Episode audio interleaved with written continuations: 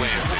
You are listening to Impact Izzo, the student voice of Michigan State University basketball, bringing you news, updates, and more. I'm proud of myself for being irrelevant. Yeah, it's snowing outside.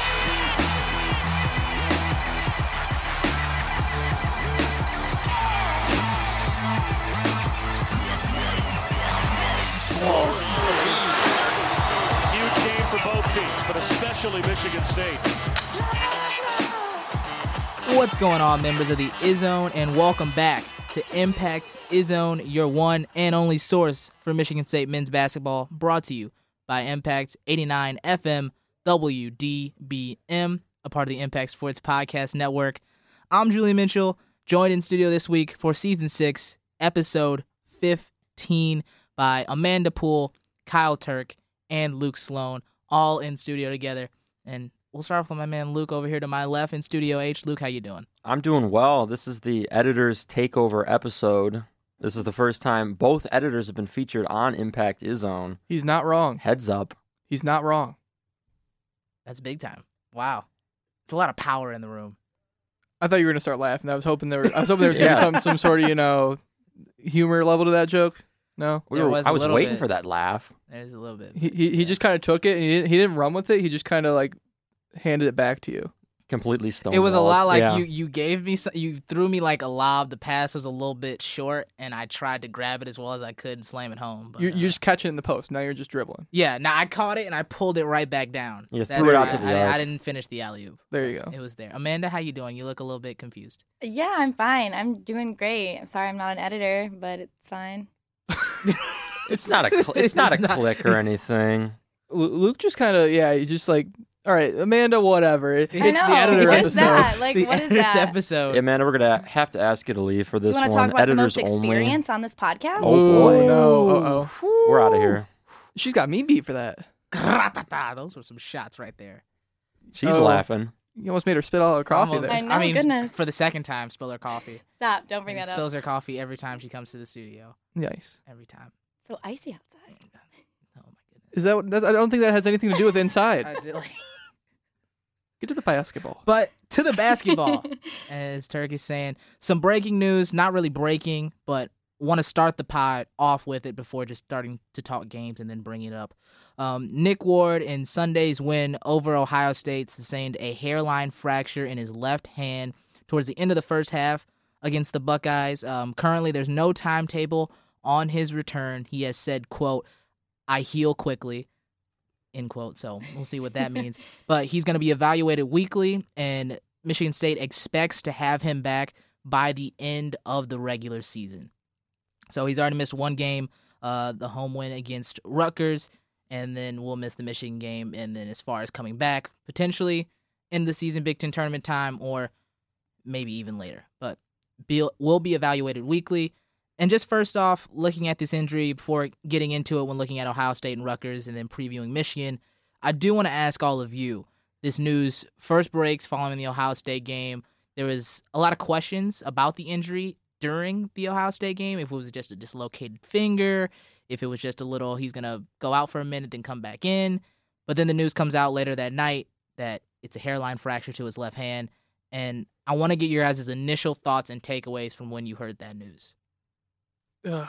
I mean, that that was kind of my initial reaction. Just again, we've the the, the dealing with the injuries is as MSU has kind of had the bad luck this year. I mean, it, any any team losing two starters would have been a pretty big deal, and then it turns out it's it's two you know veteran guys in Langford and Ward. Why not? Why not just just toss some more uh, toss some more challenge on the pile if you're MSU? That was my initial thought because I mean, I, I couldn't laugh about it. It's just kind of he- here we go again. especially as they just kind of settle into a groove after they get the news that Josh Langford's not going to come back this year, dealt another big challenge. It's hard to overcome two major injuries to starters like that. Even though I still think the ceiling with, of this team is extremely high, I think they can still win without Ward. Yeah, I think I think I was in denial when I first heard. I was like, "This is not happening right now. Ward cannot be out for the Spartans." But I mean, Winston is really just gonna have so much pressure on him now, and I feel kind of bad for him just because his two buddies, these past three years are both gone. So I don't know. I just kind of felt bad for the team. Well, a huge blow for Michigan State, that injury. We're going to get into it a little bit more in depth, looking at the last two games and the preview for Michigan. But of course, wanted to get your initial thoughts. What were your initial thoughts? My thoughts, looking at it, this was a huge injury. This is a huge loss, and I think for me, it's it's not necessarily the production and the numbers that Ward Ward puts up. I think he is a very productive player, and he's been great for the Spartans this season. But I don't think they're gonna miss him in terms of oh he's a twenty and ten guy every night. They're gonna miss him in terms of he is a threat in the post. He's a guy player teams have to game plan for and box out. I mean, teams consistently send double teams his way, and without him, I mean, you're looking to a Kenny Goins, Xavier Tillman. No one's sending double teams that way. Most importantly, I think though, and given that MSU is such a small rotation right now, he's another player on the court that gets minutes. You know, it could, it could have been anyone, Mhm. and you'd say to yourself, "Yikes, things are getting kind of tight." Now that it's Ward, and now that it's uh, at a position where you have some depth, but not really a whole lot, it, it makes the it multiplies that effect a little bit. You mentioned the the production and the rotation in particular. I think ESPN flashed a stat up there, or it was BTN or whoever the broadcast was against Rutgers. I believe it said 44% of Michigan State's offensive production is missing with Ward and Langford out now. You talk about guys stepping up at the end of that bench. It gets tough because some of these guys at the end of the bench that have had to step up really haven't played a bunch this year. Yeah, and it's having Ward out there and being able to get the ball into the post and make it a little bit slower alleviates Winston from having to be the constant creator. And we're gonna get into it looking at, at Rutgers and then Ohio a little bit of Ohio State, Winston has to create so much for this team without Ward. I mean, having him run in transition for one, but then also take possessions in the post was kind of an emergency play for them when Winston just needed a little bit of a blow to just say, all right, Ward, you take the ball, you dribble a little bit in the post, and I don't have to dribble everywhere else. But um, th- those were my initial thoughts. I don't, I don't think necessarily it it kills the rest of the season.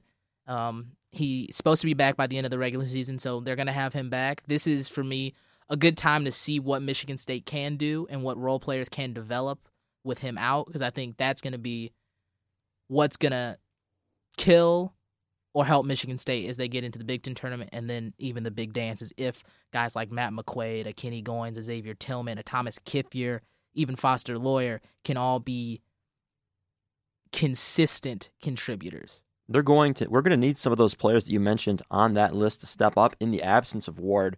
You mentioned a Kithier. You mentioned also, you know, Winston being having a lot of pressure on him and taking that pressure off him.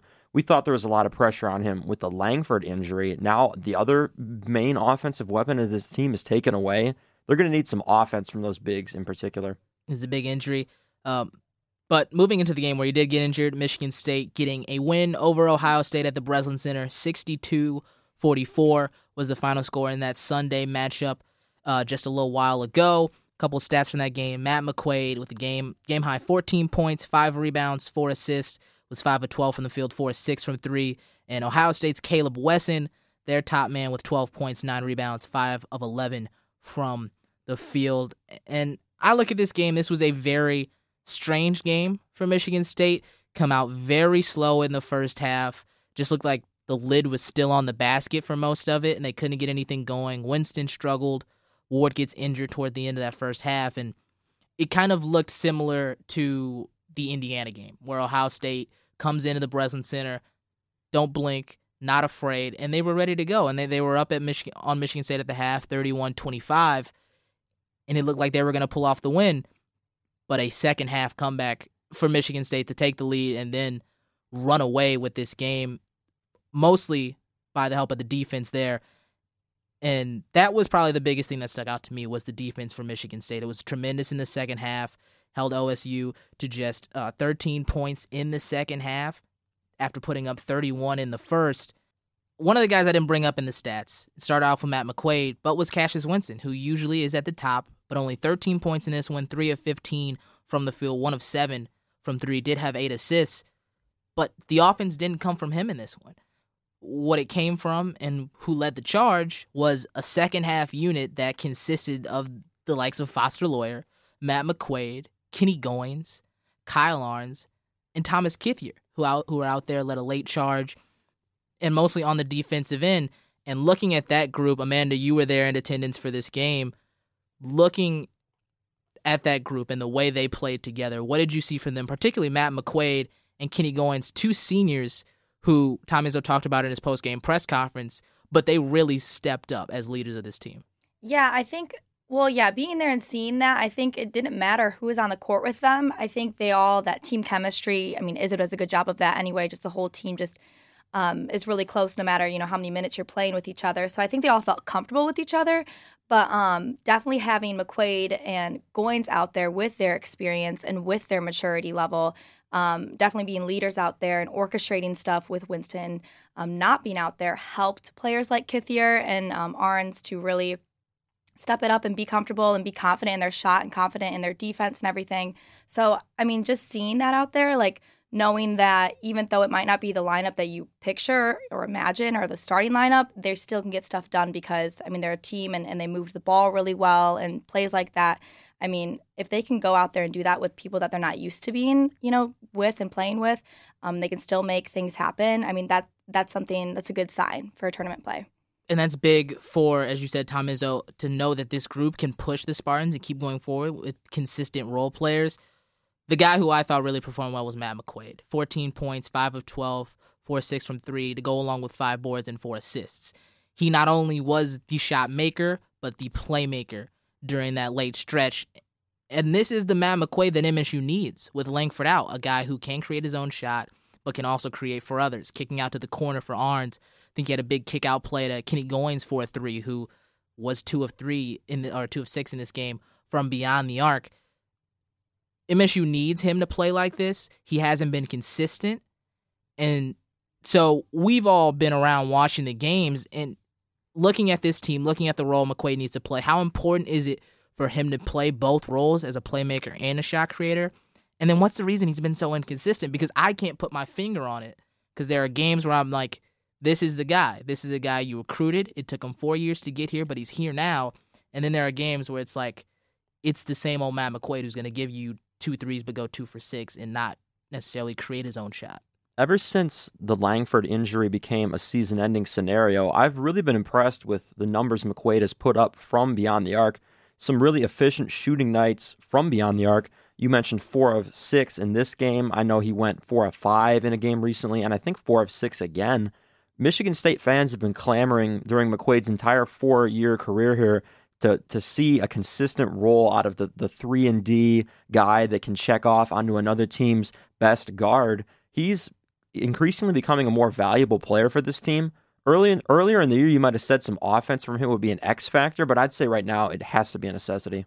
Well, and the other thing is you need him to take volume as well. I mean, you you get the misses with him. I mean, no shooter, even a shooter as good as him, is not going to be perfect. But four of six from three, you pretty much need that on a nightly basis from him now with Langford and Ward out. Uh, I'll be interested to see what his shot taking uh, numbers are down the stretch here. Uh, Rutgers popped in 11 points. I think not not exactly amazing, but you need that scoring because it's got to come from somewhere. And with the rotation that they're playing, I, I don't know. Do you, we don't really trust Thomas Kithier to put up six seven points a night?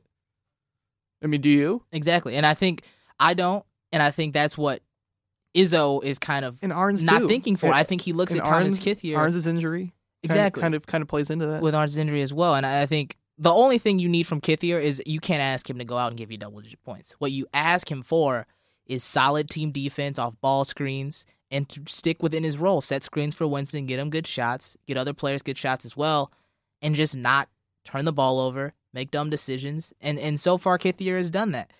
Um, but looking at Ohio State, second half charge propelled by the defense, a crazy line of Loyer McQuaid, Goins, Ahrens, and Kithier got it done. 20 to 2 in the last seven minutes. 20 to 2 in the last seven minutes in that game. And that pretty much describes what happened. That second half was. I don't know if that's more Ohio State or if that's more Michigan State defense. I think being being in the arena, I think part of it was was Ohio State not getting looks from the outside, but that defense, some of the charges, I mean, that all swapped the energy in the building, got the Izzone pumped up from, I mean, they weren't very loud that entire game, but when those couple of charges went back, but McQuaid was creating. all the energy went towards Michigan State, and then they just ran away with it. Not Win- not Winston's best game either, but No. uh, d- still distributed. And I don't know if that was part of it was on was on the the energy level for him, but I think this was maybe his his one he does a game every month or so where he just misses shots. And that's that's gonna happen. I I mean, mean, he's a he's a basketball player. he Basketball, doesn't doesn't make yeah. every shot all all game, but and you can't. I mean, you can ask him to when he's playing upwards of thirty minutes a game every single night to be perfect. And so to, to get a win like this, thirteen points in the second half, Tom Izzo's got to be happy with it. Michigan State gets the win against Ohio State on the home floor. Had a Wednesday matchup against Rutgers, able to pick up a win in that one, moved to a two-game winning streak for the Spartans. One against Rutgers, 71-60. Cassius Winston back on top. 28 points, 8 assists, 8 of 17 from the field, 3 of 8 from deep. And Xavier Tillman in the starting lineup with uh, no Nick Ward, 19 points, a career high to go along with 10 rebounds, a little double double with cheese for him, 7 and 12 from the field. And Rutgers Geo Baker leading the way. I really love Geo Baker. He had 17 points in this game, 6 assists from the field, or 6 assists, excuse me, 6 of 12 from the field, and 3 of 8 from deep. And, and looking at this Rutgers game, another slow start uh, for the Michigan State offense. I believe they went 0 of 6 to start the game, and it was a lot of easy looks at the rim, but 0 of 6 and started out a little bit slow, took a lead. Then Rutgers went on a huge run, came back, and obviously this is the game, no Nick Ward. So you look at that first half, and as kind of said earlier, the thing they missed was the presence of Nick Ward. And I think that was evident early on in the game, not having someone to go down low to, someone battling on the boards. And it all went Rutgers' way. And, and then looking at this one, without Winston on the floor, that's kind of when Rutgers went on that run. I want to to look at all of you and ask you in this game how evident, how big were the issues of no Nick Ward for Michigan State? Early on, I had kind of a feeling that it was going to be a slow start. They might have a hard time finding offense in different places. So when Rutgers went on a run to kind of close out the first half, I was expecting that pretty. I, you know, it was inevitable in my mind. But Xavier Tillman picked it up a lot, especially in the second half. In his entire MSU career, he's a guy that's played above his age, a guy that's way mature, way beyond his years. Double double in this game always under control on the floor, always does the little things, and maybe you can make the argument that he's even more skilled defensively than Nick Ward. Yeah, I mean, yeah, he stepped up definitely in the second half. And I just think that in general, just with the looking back at the Ohio State game and this game, seeing this team as like a second half kind of team when they're being really productive in that second half, um, it's good like that they're being productive in the second half, but it's also like they could have been at like a different level in each of those games if they would have played as they did in the second half and the first half, if that makes sense. I know Izzo was saying in the pressers that he just he doesn't know why this keeps happening and he just needs it to stop, especially with Michigan coming up in tournament. Um, so I just think that that's something that they'll need to work on. But definitely in Ward's absence, Tillman stepped up with his um, play and rebounding and everything. And I think he didn't even realize what his potential was until he kind of got thrown into those minutes. So it was Right. good to see him. And the other thing is Rutgers is is maybe the wrong team to face to face Michigan State without Ward Completely because agreed. because they've got some tall guys on the interior. very tall guys. uh, on the Eugene Omoruyi, Shaq Doorson. Uh, and the thing was, Tillman kind of held them in check for from the on the defensive end. I was kind of surprised to see a guy like Omoruyi, uh, who, I mean, Tillman wasn't really in foul trouble, but he still played 33 minutes. He's not in there the whole time, and only nine points from him on 4 13 shooting. Good interior defense. I think Kenny Goins had a big help in that. Wasn't a great night from Goins in the first half, especially on the offensive end. A couple turnovers, missed shots, and, and I think what what struck out me, what struck me more in that first half for MSU was the lack of offense. A lot of missed shots at the bucket. Uh, I think there was a sequence where Goins missed two easy, easy, easy layups. Very easy. Yeah, they were right at the rim. Uh, picked up his own offensive rebound, had no one jump with him, and then missed another re- uh, layup. Maybe that's part, I don't know if it's part of his nerves without Ward. I don't know if, if such a thing really exists, and he's the senior guy anyway. So maybe I'm just grasping at straws there. But uh, to to see the way they handled uh, a team with Rutgers' length inside, that's a very encouraging performance without Ward. And that brings me to my next question. And we we all have gone around and talked about Xavier Tillman, 19 and 10.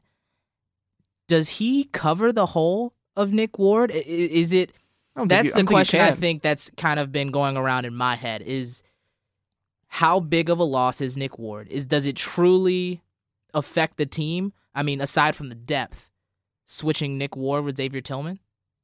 And, you can't replace Nick Ward because I, it's the one th- the one thing you notice about Tillman's game on the offensive end is that the post play is is not at the same level as Ward. Uh, the, the little jump hooks, the, the areas in the basket where he can get to, not on the same level as Ward. But the one thing I do think uh, Tillman excels at differently than Ward, getting out of the high post. When you get him downhill attacking the basket with a, maybe a dribble or two, he's actually pretty solid in terms of creating contact, getting layups to go.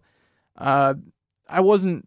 I, was almost kind of interested to see if Ward could maybe add that to his game this year, and really hasn't done that so far. But when you score the way he does, I think you just stick to the tried and true more than anything else. I don't think you can do it. I don't think you can replace Nick Ward's production minutes, whatever. But I, I, Tillman I just doesn't feel like that stopgap. But if he puts in solid performances, he may not may not even matter. I completely agree. I mentioned earlier in the show that I believe the ceiling of this team is just as high as when Nick Ward was in the lineup, but I do agree that he just has a presence about him in that starting lineup. One of the guys that's been around for, of course, this is his junior season on the team. I believe Xavier Tillman will score enough and uh, produce efficiently on the offensive end. But the thing that really keeps this team going in my mind is you have most likely the best player in the Big Ten handling the ball and running the offense. And you have one player in Matt McQuaid who can check off on any team's best guard, and another guy, even though he's a freshman in Aaron Henry, that has proven to be at, at, times elite defensively. When you have a couple guys like that, and another one like Winston that can produce, especially if you get Ward back at the end of the year, this injury is not positive in any way, of course, for this Michigan State team. But I believe their ceiling is high, and that's mainly because Xavier Tillman plays within himself, plays efficiently.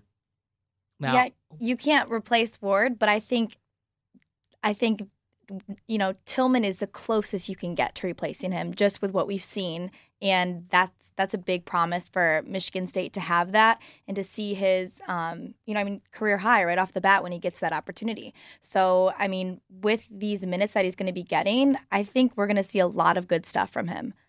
And now, just like against Ohio State, Michigan State down in the half, 32 25 in this one against Rutgers. And instead of a defensive performance in the second half, it's an offensive showcase from none other than, as Luke said, Big Ten potentially player of the year, potentially the best player in the Big Ten, Cassius Winston. 19 points in the second half. Excuse me.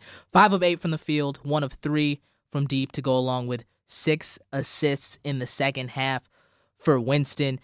It was him and Xavier Tillman. Tillman had 15 points as well, but a lot of that 15 came from Winston's own creation off the pick and roll, off the dribble. I mean, I- don't know what else to say, but Cassius Winston was was magical in the second half. I am every game that he does something like this, I am more and more impressed by how much better he's gotten in some of the areas that he wasn't great at before. His finishing at the rim is better. His three point shot, although it has always been great, doing it off the dribble, a step back three over Dorsey, just to see some of where his offensive game is at, that he can now be a guy you can call upon for offense like this, is just even more impressive. I think that's, I always saw him as a guy who's going to be consistently giving you points, but to be the offense that he is right now is really impressive to me. And lately, he hasn't even been shooting the three that well. No.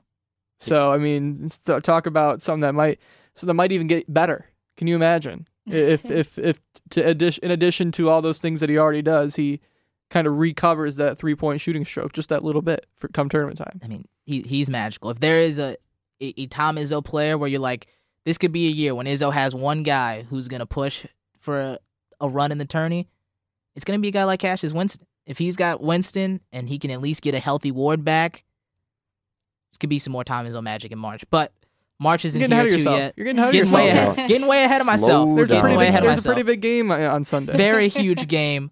And before getting into the huge game, previewing that, quick Big Ten update before Michigan State, U of M Part 1. Look at the current standings. Michigan, Michigan State come into the matchup on on Sunday. Same record in conference, 13 and 3.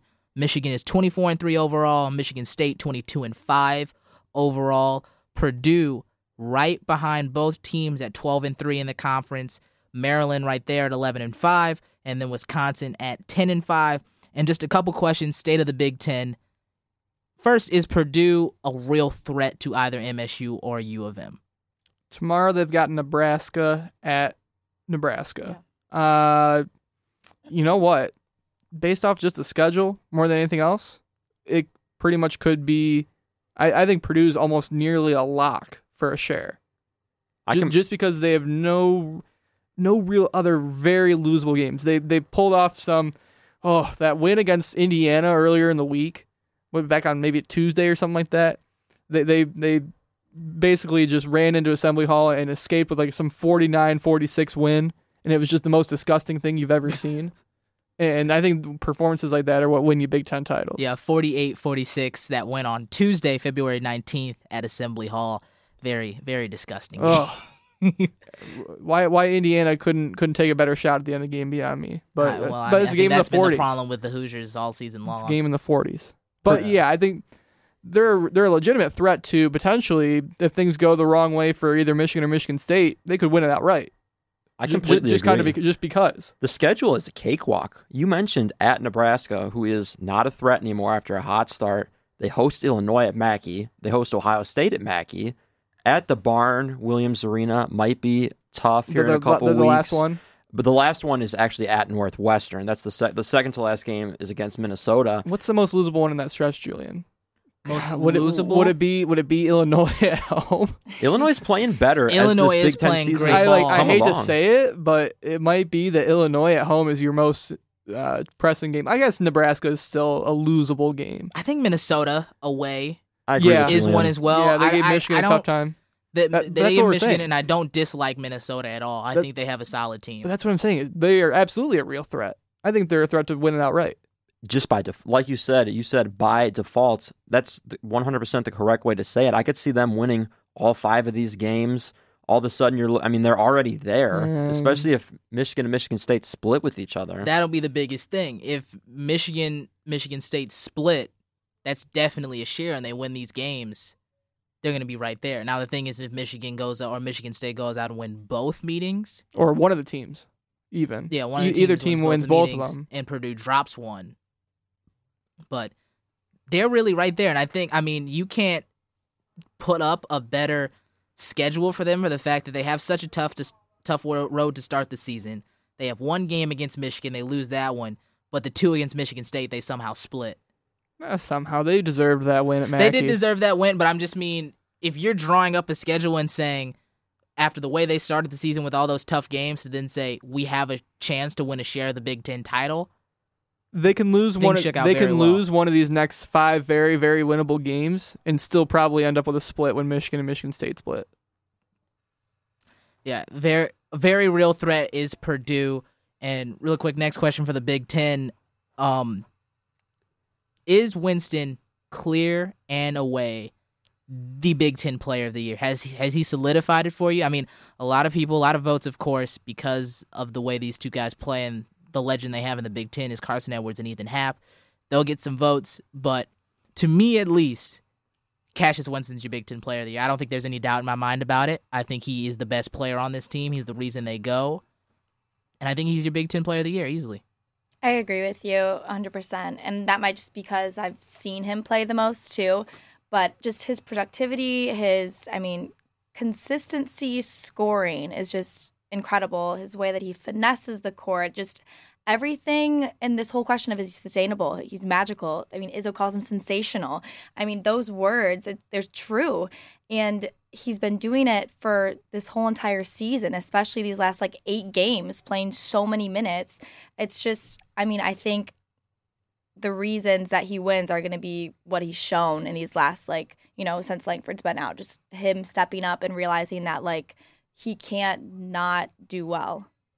you bring up this question, Julian, talking about Izzo's guy, my Cassius. No, we're not doing as that he again. likes to We're call not him. doing that again. I'm, I'm cutting that out. I'm cutting that out. Oh, Uh, if man. I have to edit, I'll cut it out. He did it so many times last It was Oh, my. yes. I, I think I heard I'm- some of it. My goodness. It's my favorite Izzo press conference moment of the year, and there's some dandies in there, and I think it's my favorite.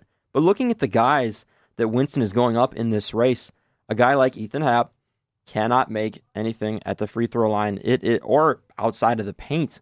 And then Carson Edwards is shooting 39% on the season. I know against in that Indiana game in particular, he was what? Like 4 of 23 or 4 of 24 from the field? I mean, it was actually I have the stat right in front of me now. 4 of 24 from the field. I don't see Cash doing that. Oh, and 10 from three as well. I don't see Cassius doing that. And and you a lot of people would argue, well, he is required to do that, but the Cassius is required to do the same exact thing for MSU. He could be. It would- Exactly. It, would, The be validated on this efficiency team. level i- is just not there for Carson. Wait, Edwards. wait till people see Sunday. This this is. I mean, I wouldn't expect less than 15, 20 shots from Cassius. You know, I'm just gonna take that segue, hop on it, and write it.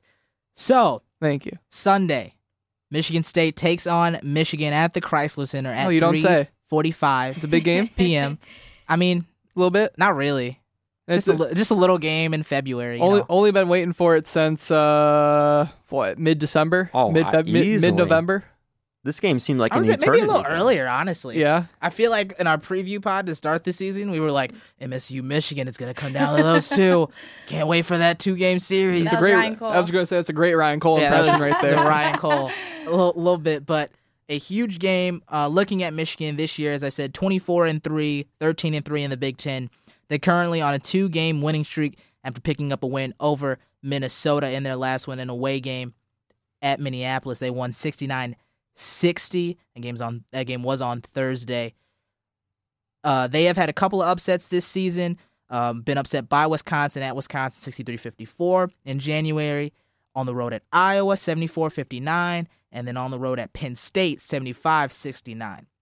So it hasn't been like this Michigan team has been top tier, upper echelon all season. They've struggled a bit offensively throughout this season. Some players really haven't gotten it going. Look at Jordan Poole, who's at 33% from three in Big Ten conference play. He's my cousin, by the way. Actually, Oh, I thought she was. I actually almost thought she was like being serious for a second. Yeah, I, had to- I was like, Wait, Oh, yes. I, I knew it was a I a joke because I was like, I'm late to that this is one. not, she is not related at all to Jordan Poole. Like, that's Wait, just she's, not she's a real laugh- thing. She's laughing like she might be. I, I can't tell. Can we confirm? You can't tell lies on the podcast. I'm kidding, but that's Uh, the first person I know with my same last name. That's good. Cool, actually. That's. I mean, hey, it's not nothing. It's notable. It's something. Maybe we gotta I look mean, maybe back. we are related low key, and I just have no idea. Like, Ancestry maybe like a dot yeah, com. ancestry.com. Shout out to Sponsor Ancestry.com. us. Sponsor the, the same pod. gene pool. Pool. okay. Oh, that- I Very didn't mean. I nice. didn't mean that one. God, I didn't that- mean that Oh, one. sure. That was, that I was- didn't mean that one. That one just uh, came to me. That was rough. there is an E at the end, people. All right. Well, Michigan State plays Michigan.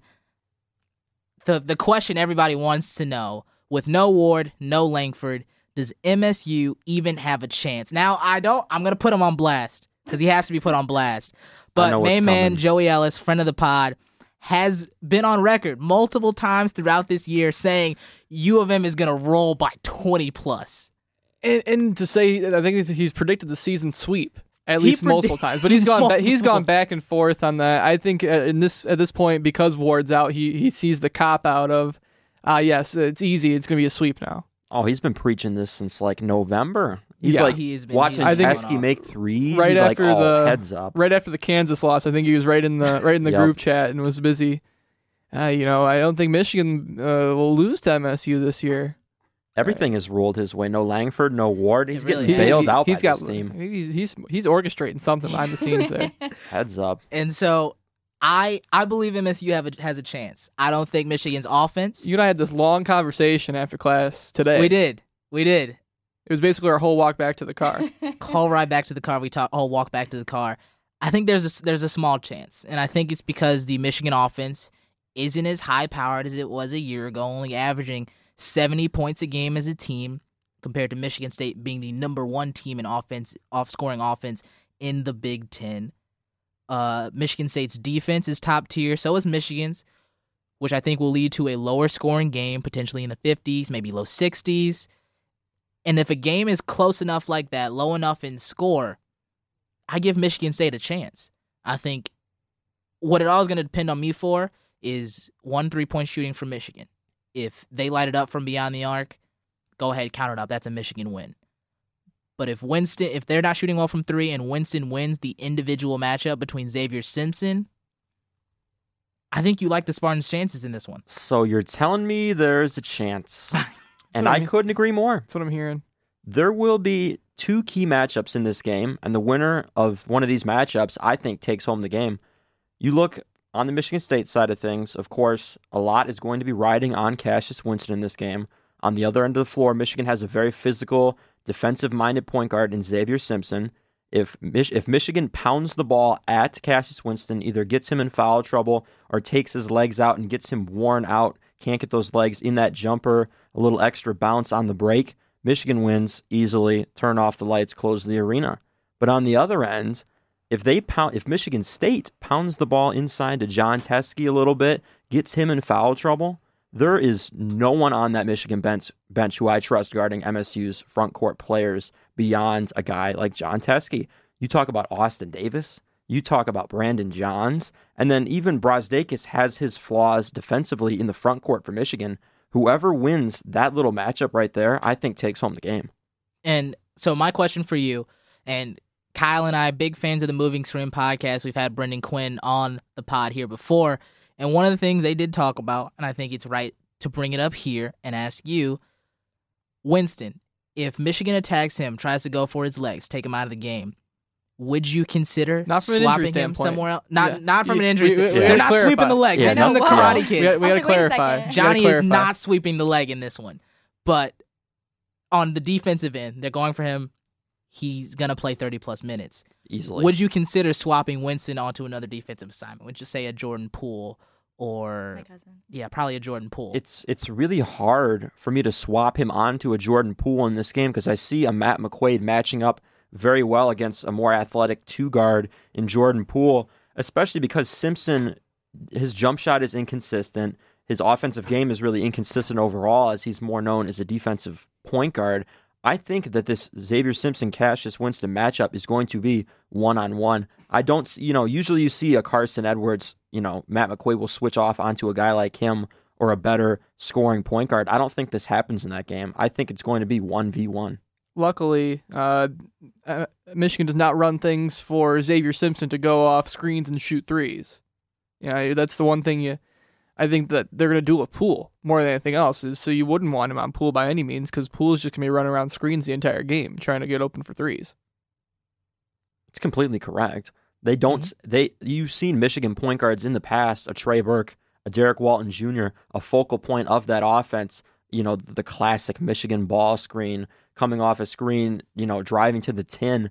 There's none of that with with uh, Zavier Simpson. So I think he's just going to try to wear him down a little bit. I mean, even if I mean if Zavier Simpson Simpson can score six to eight points, but wear Cassius down on both ends of the floor, major victory for Michigan. I think that's what they're going to do too. I, and I think It's got to Simpson knows it. plan. and that's the one-on-one matchup, and, and that alludes it where I mean, I keep bringing up references from from other writers, but big fans of everyone's work. But Graham Couch wrote a column saying that for Winston to be the best player in the Big Ten, he has to conquer Zavier Simpson first. And looking at this one v one matchup, just straight before looking at the game, who would you take?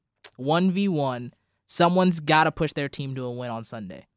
I hate to say it, but it's probably going to be Zavier Simpson. Hmm. After that Minnesota game, you know, it, they they had to scrap out that win at the Barn Williams Arena, one of my favorites. Richard That's a Pitino, very- very another one of my arena. favorites. Very think- well lit. I think Zavier Simpson on his home floor, a little bit of energy, you know, and, and he is a guy. They talk about Zavier Simpson on the radio a lot. People write articles. He is an intense player. He might not show it, but they say he's one of the biggest trash talkers in the Big Ten. I think he's going to bring it on his home floor, but I think it'll be a different story when they come to the Brez.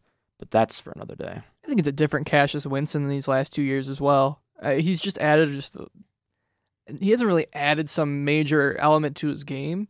I mean, last year you could see he shot the three a lot better, but I think he's just more confident in what he does in the offense. I think last year he's stuck having to you know defer to guys like Miles and Jaren just Jaren Jackson just a little bit, and you you look at where he's what his role is in this offense. He better have a good game, or else there's not much else to write home about.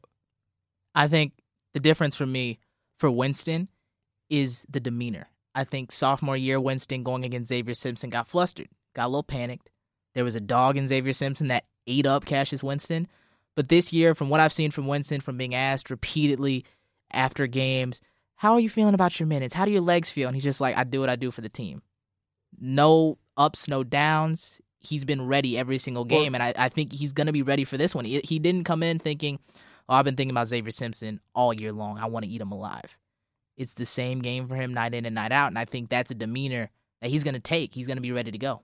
Or he, it's I see it as a challenge, and and he's he's ready to take down the challenge. I mean, we we didn't get those kind of answers from. I couldn't you know go back and look what kind of questions he was being asked last year about Zavier Simpson, but I'm sure it's the same stuff he's being asked this year. And I, it's not as if he's just this completely new player overnight. I just think that Cassius Winston knows exactly what he's doing now compared to last year. This will be the biggest challenge of the year for him, in my opinion. Didn't need to guard Carson Edwards here at Michigan State or really at Purdue. It's going to be, he will be guarded by the best, one of the best defensive point guards in the country, as we've talked about Simpson a lot so far. But this is the biggest test, and I agree with Graham Couch 100%. He needs to win this battle maybe twice, maybe once to win Big Ten Player of the Year, in my opinion. We'll see. Amanda, what what about you? Does does Winston need to win this one v one to be Big Ten Player of the Year, or is it solidified and will he be, be ready to go on Sunday? I mean, I think it'll help his case if he wins it, but I mean, I just think that his mentality, like you were saying, his mental game is so different this year that you can just tell it's literally all about the game to him. It's about the team winning and nothing more. So what if he gets 28 points? Cool, that's fine. And this attitude about it is so amazing. And that's a Tom Izzo player too, just somebody who wants to win the game for the team, for the program. And I think that that puts him, um, you know, sets him apart from Zavier. I mean, you go one on one with all, all five spots. Let's let's think about it for a second. You give the slight edge to Cassius Winston over Simpson, right? Because one of them's the probable player of the year and the other one's not. Uh, McQuaid Matthews. I, I think like that'd be the McQuaid in that matchup. You do? I do like McQuaid in that matchup. I like Matthews in that matchup. I'd say it's you know closer to even. Matthews is a guy that struggles to shoot the ball from the field at times. Been putting it together a little bit more lately, kind of starting with that Penn State I do, game. tr- I do trust McQuaid's. De- I, I do trust I their do. defense on each other. Matthews is a good defender as well. Underrated defender, I think. Uh, Henry and Poole. Poole. pool. And I think the the thing that about Henry is he just has not looked like the same player in these last couple of games. Uh, one of six from the field against Rutgers, just six points. He did grab a couple rebounds with seven, but offensively, I, I just don't think he is the same guy, and I think that's going to lead to some questions on defense. A little just confidence is is going to be the issue for him. To his credit, he has popped in some good performances on the road. You know, He has, I like he Aaron has. Henry in this matchup. You you talk about the, the Nebraska game, the Ohio State game, even the Purdue game on the road. He's shown up when the big lights have been on on the big stage. He will be capable enough defensively in this game, especially against a guy like Jordan Poole, who's sh- really struggled with this shot since Big Ten play has gone underway. Go- Goins versus Brazdeikis. Goins. It's good. That's another go guy that's cooled down in Big Ten Really? play. I think I'm going to go with Brazdeikis. Why? I think Brazdeikis is just the more aggressive player. I think he's gonna take a matchup seriously. You think Goins is a little uh, crafty veteran? Might draw a couple fouls, do some do some different things. He's a better rebounder than Brazdeikis. He is. I so I think rebounding is where Goins will have the edge. The the thing that's gonna prove it to me that Goins is gonna win this matchup is depending on how Goins shoots from three. If Goins stretches the floor, pulls Brazdeikis out on the defensive end, that's gonna be huge for Michigan State to have at least one of the the big guys putting quotes around that because they're not necessarily your traditional bigs. They're they're But- all they're all. The thing about Michigan is it's really not exactly a, a set hierarchy on offense. Not it at feels all. like Matthews has been on a bit of a run of late in terms of you know getting the last shots and, and making the big plays, but earlier in the year it was Brazdeikis. I think he's definitely hit a wall. That's why that's why I kind of give a slight edge to Goins in that respect. I think Brazdeikis could be the X factor for Michigan in this game. You kind of know what you're going to get from a guy like Simpson. You kind of know what you're going to get from a guy like Matthews. You know, Poole is another kind of question mark. But if they get, in my opinion, if they get offensive production from Ignas Brazdeikis, I think this one's over. Especially because lately he's slowed down quite a bit. Yeah, I like Brazdeikis, but I I- I think the guy if if this is going to go wrong for Michigan State, it's going to be Jordan Poole. I think if Poole if he plays similar to how he played against Minnesota, five of ten from three, 22 points. If he gets it going from beyond the arc, I think I think that sinks the Spartan team. I think Teske him getting Teske over shots- Tillman. That's I mean just because it's Tillman and not Ward. especially with the the experience. I think too. so. Uh, I, I think mm, seem okay. Tillman is a, a better defender. I will give him that. The thing with Teske is is Teske very similar to most most of the players on this Michigan roster can stretch the floor, Nice shot and that's going to be if Yeah. Tillman has to come out as well, and he is a great shot. He's got blocker. good hands on offense. And so I guess on in that respect, he's a better offensive player, and he's pretty close defensively as well. I would give the nod to Teske. So I mean, let's bring up the same kind of talking point we had from from our walk. It's there's a lot more variables for MSU. I feel in this game is you need Goins and McQuaid and Henry and whoever else to play well for MSU to win. On Michigan's side, you really only need two guys, maybe. Say say Matthews and Teske play well, or Matthews and Poole shoot well. That's that's what they need to win. I think that there are less variables for, So- for exactly, M. and I think Yeah. uh, as I, as we were, we were talking about, and when you said that, the thing is, there's a higher probability that two of those players from Michigan have better games than players on Michigan State, and that is because I trust Jordan Poole or even a Charles Matthews and Ignas Brazdeikis maybe as more shot creators and guys who are going to get their own shot than a Matt McQuaid who at times throughout the season has been a shot creator. He's mostly a catch and shoot guy. They he both can play- take it off the dribble. yeah, they both play such good defense. I, That's I think gonna- both yeah. teams play good defense. I think this game. What do we think? Fifties, sixties, scoring wise. I think it's going to be pretty scrappy. what do you Michigan, think? Michigan is a team that has slowed down offensively the last few years. After that being their their their hallmark, what they take to the bank. Luke Yaklich, his son, I covered him in high school on my uh, high school basketball team. It's a Little sh- siren. Little shout out to Saline High School men's basketball on the pod. But he has have, had a defensive revolution with the Michigan Wolverines. They get after on that end. You know Izzo's going to have his guys going after it. 50s or 60s has to be what you expect. I think so. I'd probably sit around a 65 60, maybe even a 65 58 game. So pretty tight, in your opinion. They might barely crack sixty. And I, I I only I have it tight just because of the defense. If Michigan State comes out and plays solid defense, they can keep it within striking distance. I think so easily.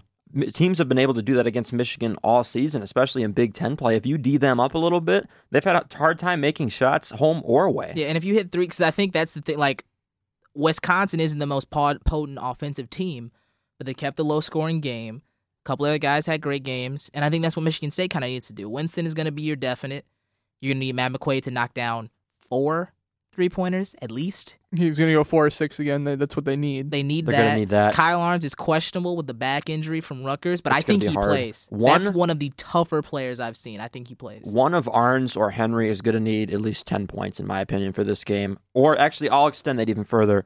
Actually, two of the three, Goins, Henry, and Ahrens, are going to have to score at least 10 points. They're going to need that to win this I was game. thinking they're gonna they're gonna have to dominate on the glass. Oh, if they easily. clean the glass like they did against Rutgers, forty five to uh 30, 31 for Rutgers, that'll keep the game even closer. Michigan shot thirteen to twenty eight from three last night.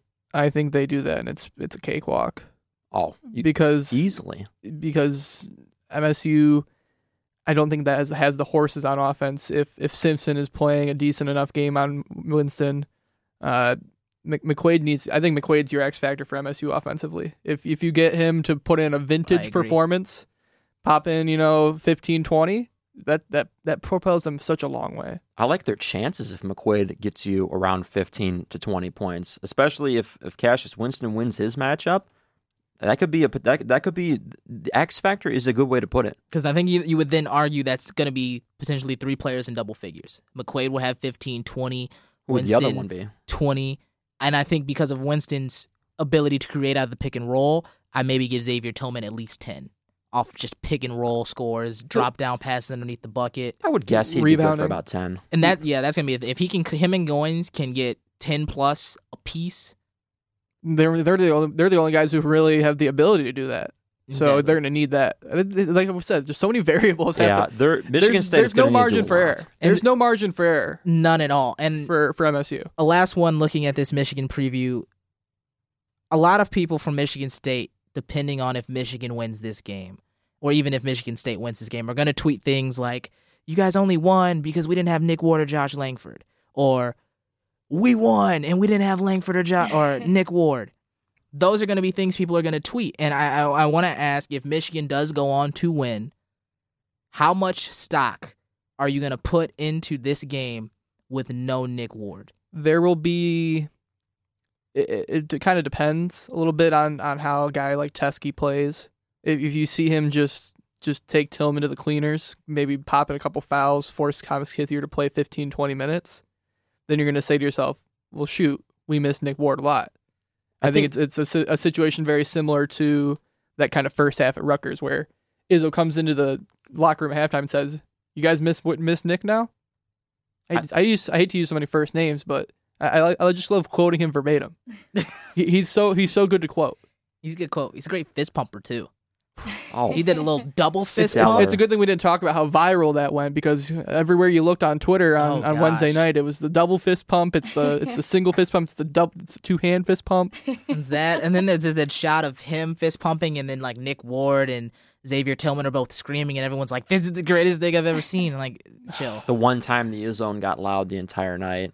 Wow, I know Ryan Collins. a Collins. lot of hate. Ryan Collins and I went on the hockey podcast and uh, talked a little trash about the Izzone Whatever. a couple weeks ago. Supan, the other fantastic hockey beat writer on that, he had to get us off that topic, or we were just going to go on and on. Yeah, I don't, I don't know if we have enough time for that No. one, but I, I think, I think you're right. I think this is a game where Michigan State has a lot of question marks, and if they get the answers, they can pick up a win. But it's a lot of things that Tom Izzo is gonna have to ask to happen for them to walk away from Crisler Center with a victory. Not holding my breath either. We picking? Let's make some picks. I'll, I'll start first. I got Michigan 65 60. I think this is it's going to be a tight one. I think they do crack 60. I think both defenses will have to let up. I think at a certain point some team either team will go on a run and I think 65-60 is going to be the score for Michigan. This is this is of course now Michigan's in the hot shooting stretch and uh, one of the benefits of playing at home, you do shoot the ball just that little bit better. I think uh, this is this is your game where Poole hits a couple outside shots. Matthews might hit a shot or two. Does Brad does Brazdeikis really step out and shoot all that much? He did early in the year, not as much in Big Ten play, but I'd say he's more of a paint presence. He is a 38% three-point shooter on the season. He's taken 38 How is he in conference? He's made 38, shot 99 in conference play. Pulling up the stats. That's all games. Conference games. He is shooting 37% from three. I guess, he's made yeah. 25. He's taken 66. Not awful. Relatively consistent for, you know, that's kind of different from what we've seen on the court. I think Teske hits a couple from outside. Uh, if they get threes from Jon Teske, Teske and Brazdeikis. I mean, I think it's just the game where M- U of M ends up shooting the ball just a little bit better. And uh, I have 68 to uh, 57. U of Uh, M. U of M wins it. There's no there's no bearing for me on how the game of the Breslin's going to go. I'm going to throw that out there. Yeah, I definitely think it's they're yeah they're not going to be in the Breslin. They're without Ward. I mean, it's going to be a tough crowd. It's going to be a tough game. So much pressure on them. I just don't think they're going to do it. It's going to be 67-60. U of M wins. relatively close. Come on, you've been you've been buffing up at MSU all all podcasts, all preview section. You're saying there's Mhm. there's there's a, a win for McQuaid over Matthews. There's a win for Goins over Brazdeikis. Win for I think you had Henry over. Uh, I feel like he had Henry over whoever. Don't forget, though, I also said that, that Zavier Simpson was going to take Winston to school in this game. That's, That's a pretty big one. That's true. Looking at this game, I see around 66 55, a nice little 11 point victory for the Michigan Wolverines. I think. After all that time, he sits I'm, there. I'm sorry. All sorry. that. Cassius Winston is winning his one-on-one matchup against Zavier Simpson. All of that. I can't tell what he's saying. Zavier Simpson, What's your final score again? 67? 66, 66? to 55, your final. I think Brazdeikis drops. You know what? I'm going to 18 say 25 plus. Wow. I think it is a. Oh, you threw I the pencil leave the down. studio. Oh, you're not happy. I'm telling you. I, I, think feel like we just On- like on Kenny D, Goins. D kind of hyped Brazdeikis, and I then like- you're like 25 points. On Kenny Goins, who he held uh, Omoruyi to nine on 13 shot attempts. I have a sneaking suspicion this is going to be his breakout because I think he's a big time player. I think Winston improved has improved a little bit def- defensively. If he shuts down Simpson in, in the playmaking role, goodness. I mean, M- MSU has a lot of things that they can do where it's not that big of an ask, but they do it and they've really got a good shot at winning. Yeah, that's what's gonna be the if Simpson is getting What a fascinating sites, game. What a fascinating matchup. We could talk about this forever. It's a big match, and they're not even healthy. Oh, right. jeez. Not even at full, like if this Oh, was so, oh, we didn't answer the question about the whole Ward thing. Yeah. the sto- uh, the stock. Yeah, if I this think- was Mich- Michigan State with Langford Ward beginning of the season, well, we'll just go with Ward beginning of the season, and this is the Michigan team that came off the heels of beating North Carolina. Like this is a different matchup. But now we're at a season where Michigan State's not healthy. Michigan is Struggling. Oh, I guess, I guess, I guess my answer was it depends on Teske's play, and I think there Mhm. there will be situations where MSU is definitely going to miss Ward, but sole reason they lose that game, yeah, I don't think so. You know, you talking about Langford, you also brought up Langford. I think some Michigan State fans, if they don't find offense in different places, could even bring it back to him and say, "Well, we needed another scoring option from the two, uh, two or three position." It could be brought back to him too. And I think I, I think it is a, a big thing not having Langford. I still kind of questions. I think Langford was pretty productive, but he was also at times not consistent in terms of being completely efficient from the field. He took 12 plus shot, but would sometimes maybe only make four or less. And so seeing Langford grow throughout the season would have been better for me to go and say Langford's going to be the guy. But definitely the threat of having a secondary scorer who is a little better than Matt McQuaid. That is that is something Michigan State can't have to say that they was- don't have a guy like he that. was going to have a he, he was on his way to pretend I know the sample size was really small, but he was having, you know, a career year poised for a career year before the injury happens. He- He, he was impressive. I was really impressed with what I saw offensively from him before he went down. It just doesn't it feel to me. I don't know if it feels this way to you guys. That it just McQuaid's kind of primed for that signature game uh, on Sunday. I know Matthews is such a good defender, but uh, I've been waiting for McQuaid to you know step up this year. It just doesn't feel like he's had that kind of signature game yet. He's come close a, a couple of times uh, throughout the season. I just I I, I kind of agree with you. I think Ohio State was a little bit of a spark for it. He leads that second unit. Rutgers, he played he played pretty well in that He game played as well. okay. Played all right. I think he got, kind of got sucked into the shooting woes in the first half. Yeah, and I think yeah, a lot of those buckets were, were in and out for him. But I think I think you're right. I think and I that's what Tom Izzo and this team have to kind of bank on is if Matt McQuaid goes off, has a signature Goins, night. I think going going to McQuaid, your two seniors, if if they if they outplay their guys, it goes a long way. I think My- every, everything else is pretty much a wash. My question: If if Matt McQuaid knocks down on one end and shuts down on the other end, is this the best moment of his Spartan career? Well, there's Kansas. yeah, That was a big time event. that was Big huge. time, big time That's- that performance. was that was a huge. I'll step moment it up. If he if he scores fifteen to twenty, plays well defensively, and leads them to victory on the road in a game where they will are not favored at all, will that be the moment of his Spartan career? Let him in scoring uh, against Rutgers, or not against Rutgers, against OSU. I mean, I could see him leading the way in scoring again. I just don't know if that really ends up in a W. Yeah, I think that that's the big. I mean, I'm gonna end it here. Gonna cut it here. I want to get really quick. Carson Hathaway is in studio once again. We're gonna get his guest pick right there on mic two. What do we got? U of M, Michigan State. Yeah, um, big game, obviously. Um, uh, losing Langford already seemed bad enough, but losing Ward just makes things even harder. And um, Michigan's undefeated at home. Going on the road and beating them would be really tough anyway, but without those two, it'll be hard. So for that reason, I think you have to pick Michigan in this game. There we go. Do you have a final score. Um, I'll go by 12 or 13. Kind of in my neighborhood. All right, in the ballpark there.